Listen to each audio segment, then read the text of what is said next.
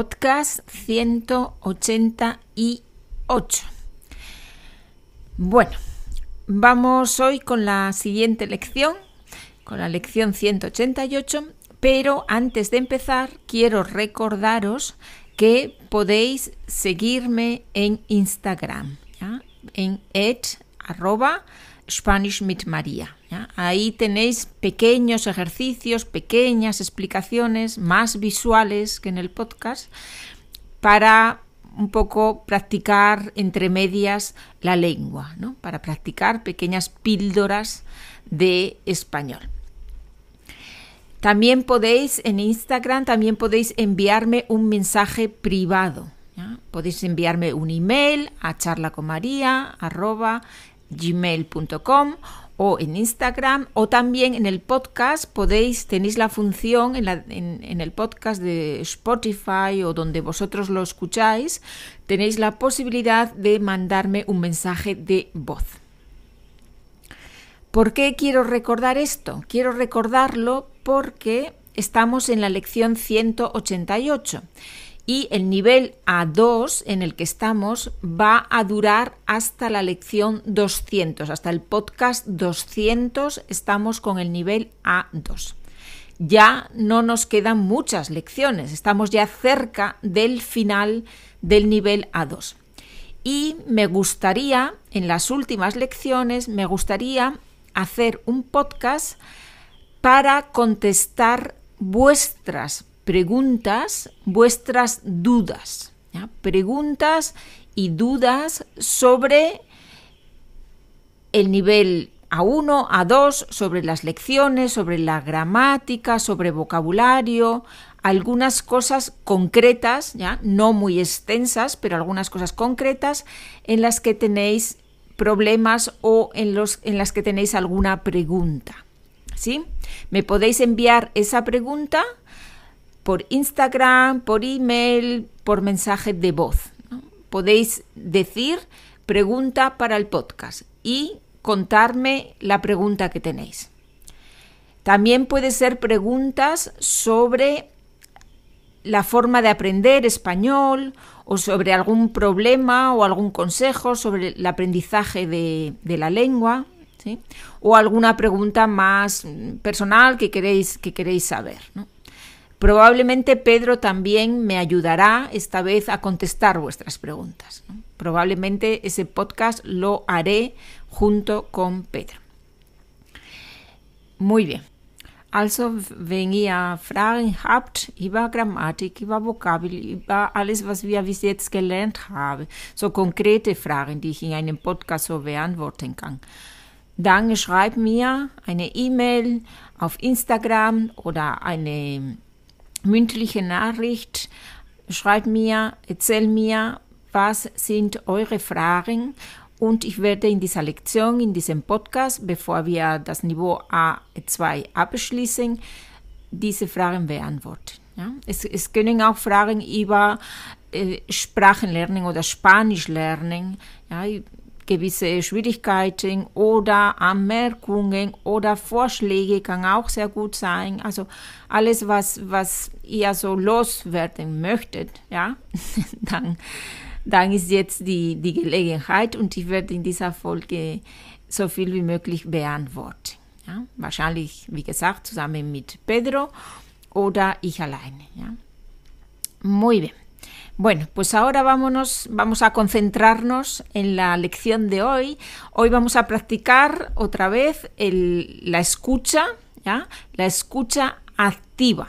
La escucha activa. Y lo vamos a hacer con un texto breve. Una persona le cuenta algo a otra.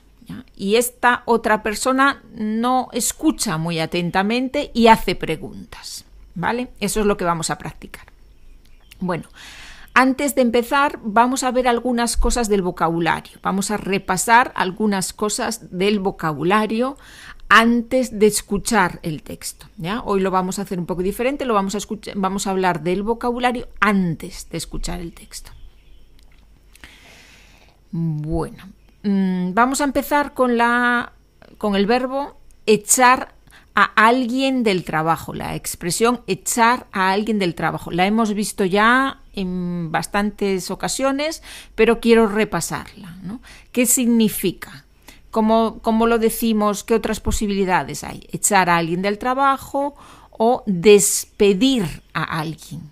Eso significa, significa dejar un trabajo de forma no voluntaria, no porque yo quiero, sino porque la empresa o el jefe no quiere que yo siga. Por ejemplo, me, ha echado de, mi trabajo, ¿no? echaron a Pepe del trabajo en el pasado o lo despidieron. Echar a alguien del trabajo. Me han echado del trabajo. ¿no?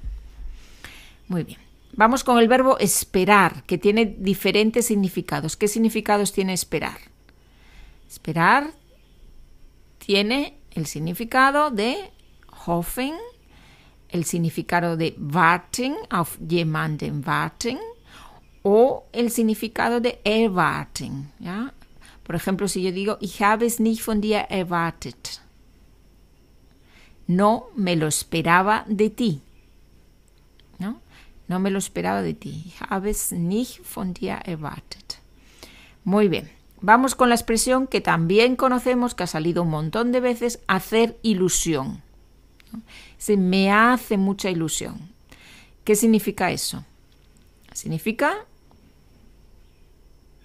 sí, significa tener ganas de algo, alegrarse por algo.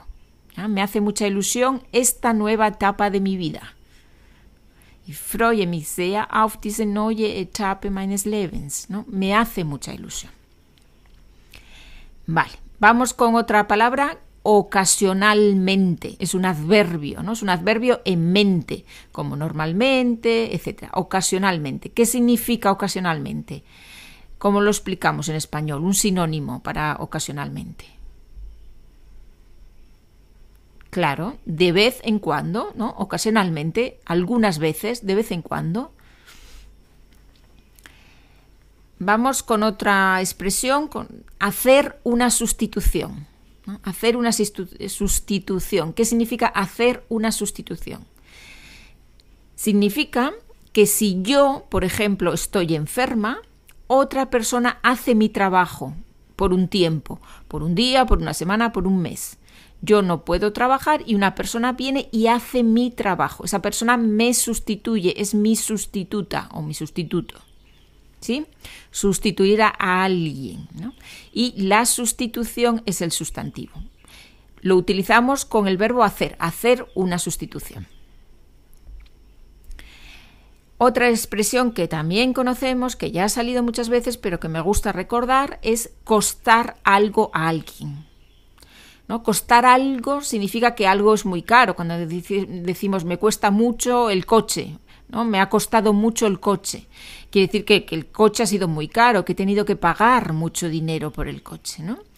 Pero también puede ser en un sentido figurado.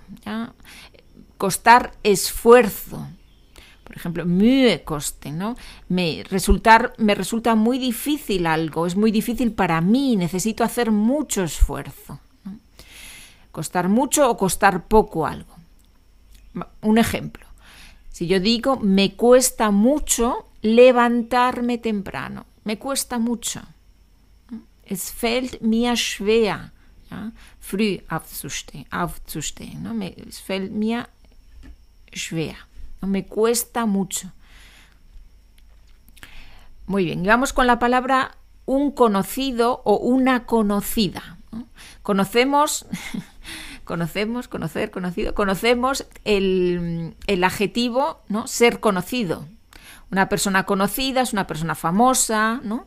Pero también tiene el significado de alguien que yo conozco. Si yo digo un conocido mío, significa una persona que yo conozco, ¿no? O una conocida mía.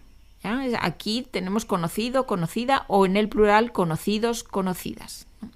Por ejemplo, una conocida nuestra. Eine Bekannte von uns. Unos conocidos míos, einige Bekannten von mir, conocido o conocida. Muy bien. Y por último, vamos a ver algunas palabras de lenguaje coloquial, palabras que salen en el, en el, texto. Algunas son de lenguaje un poco coloquial. Vamos a ver la palabra estándar, la palabra del lenguaje estándar y la palabra del lenguaje coloquial. Por ejemplo, si yo digo que estoy agobiada o que estoy hecha polvo.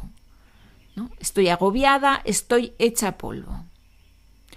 En el lenguaje estándar ¿no? sería que estoy preocupada, que estoy preocupada. ¿ya? Estoy preocupada. En el lenguaje coloquial, hablado, puedo decir o decimos con mucha frecuencia, ¿no? Eh, estoy agobiada, estoy muy agobiada, ¿no? Tengo problemas, tengo alguna cosa y estoy agobiada. O estoy hecha polvo, ¿no? Estoy hecha polvo. Otra palabra, por ejemplo, en el lenguaje coloquial se dice a alguien le sale un trabajo o le ha salido un trabajo. A Pepe le ha salido un trabajo muy bueno. Le ha salido. Eso significa que Pepe ha encontrado un trabajo, ¿no? Salir un trabajo. Salir tiene aquí la diferencia con encontrar. Encontrar tiene el significado de que yo busco y encuentro algo. ¿vale? Yo me esfuerzo, yo busco y encuentro algo. Y salir es algo que me viene sin que, sin que yo haya hecho nada, sin que yo hago nada. ¿Sí? Me sale un trabajo, de repente alguien me habla de un trabajo, ¿no? pero yo no lo he buscado activamente, sino que ha salido. ¿no? Salir aquí tiene un significado más pasivo. Bueno, vamos con igual. ¿no? Igual es una palabra que conocemos y que utilizamos, me da igual, etc. Pero igual en el, en el lenguaje coloquial puede tener también el significado de quizás, a lo mejor, tal vez. ¿Sí? En algunas situaciones, igual en el lenguaje coloquial tiene el significado de quizás, a lo mejor. Lo vamos a ver en el texto también. Y la última, muy conocida, muy usada, un montón. En el lenguaje coloquial, en el lenguaje estándar, tiene el significado de mucho, muchísimo, ¿no? Un montón. Muy bien. Pues después de, de, repasar un poco, ¿no? Porque casi todas las cosas ya eran conocidas, pero un poco de repaso, Vamos ahora con, el texto. Es un texto corto, no es un texto largo. Y la situación es la siguiente. Una persona le cuenta a una amiga algo que le ha pasado. Es un texto del lenguaje cotidiano, del lenguaje normal, lenguaje coloquial, cuando tú encuentras a alguien y le cuentas algo que te ha pasado, ¿sí? No es un, no es un lenguaje escrito, es un lenguaje normal, coloquial de la calle. Voy a leer el texto dos veces a velocidad normal. Muy bien. Pues preparados. ¿Estáis, ¿estáis preparados? ¿Sí? Venga, pues, pues empiezo. Ayer, cuando salí de casa de mi madre, me encontré en la calle a Lucía, una chica que conocí el año pasado en un curso de natación, y me contó que a su marido lo echaron hace unas semanas del trabajo.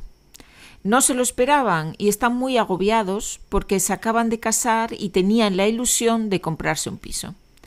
Ella es enfermera y trabaja ocasionalmente en el hospital haciendo alguna sustitución, pero no tiene un puesto fijo. Me dijo que si a su marido no le sale nada, igual se van a vivir a Alemania porque allí ella tendría más posibilidades de encontrar algo más estable. Además, el mejor amigo de su marido vive en Hamburgo desde hace unos años y está muy contento. Lo peor dice que es el clima, la falta de luz sobre todo. Y la lengua, claro, a él le costó un montón aprender alemán. Ya está, ya está la primera lectura. Es breve, no es un texto largo, no es una anécdota, algo que alguien le cuenta rápidamente a otra persona. Bueno, voy a leerlo otra vez. Ayer, cuando salí de casa de mi madre, me encontré en la calle a Lucía, una chica que conocí el año pasado en un curso de natación, y me contó que a su marido lo echaron hace unas semanas del trabajo. No se lo esperaban y están muy agobiados porque se acaban de casar y tenían la ilusión de comprarse un piso. Ella es enfermera y trabaja ocasionalmente en el hospital haciendo alguna sustitución, pero no tiene un puesto fijo. Me dijo que si a su marido no le sale nada, igual se van a vivir a Alemania, porque allí ella tendría más posibilidades de encontrar algo más estable. Además, el mejor amigo de su marido vive en Hamburgo desde hace unos años y está muy contento. Lo peor dice que es el clima, la falta de luz sobre todo. Y la lengua, claro. A él le costó un montón aprender alemán. Bueno, pues ya, ya está la segunda lectura. ¿Qué tal? ¿Has entendido bien la historia? Sí, ¿no? No, no es muy complicada, creo, de entender. Aunque, bueno, la lectura es un poquito rápida, pero creo que se puede entender bastante bien. Hoy lo vamos a dejar aquí. Los ejercicios los vamos a hacer la próxima semana. Eso significa que tú puedes ahora escuchar bien el texto y trabajar el vocabulario, sobre todo. Escuchar bien el texto y trabajar el vocabulario. Auf der PDF-Datei hm, hast du die, den Text natürlich, hast du auch die Vokabel, die Erklärungen und hast du auch ein paar kleine Übungen als Wiederholung, Umgangssprache und Reaktionen, zwei kleine Übungen.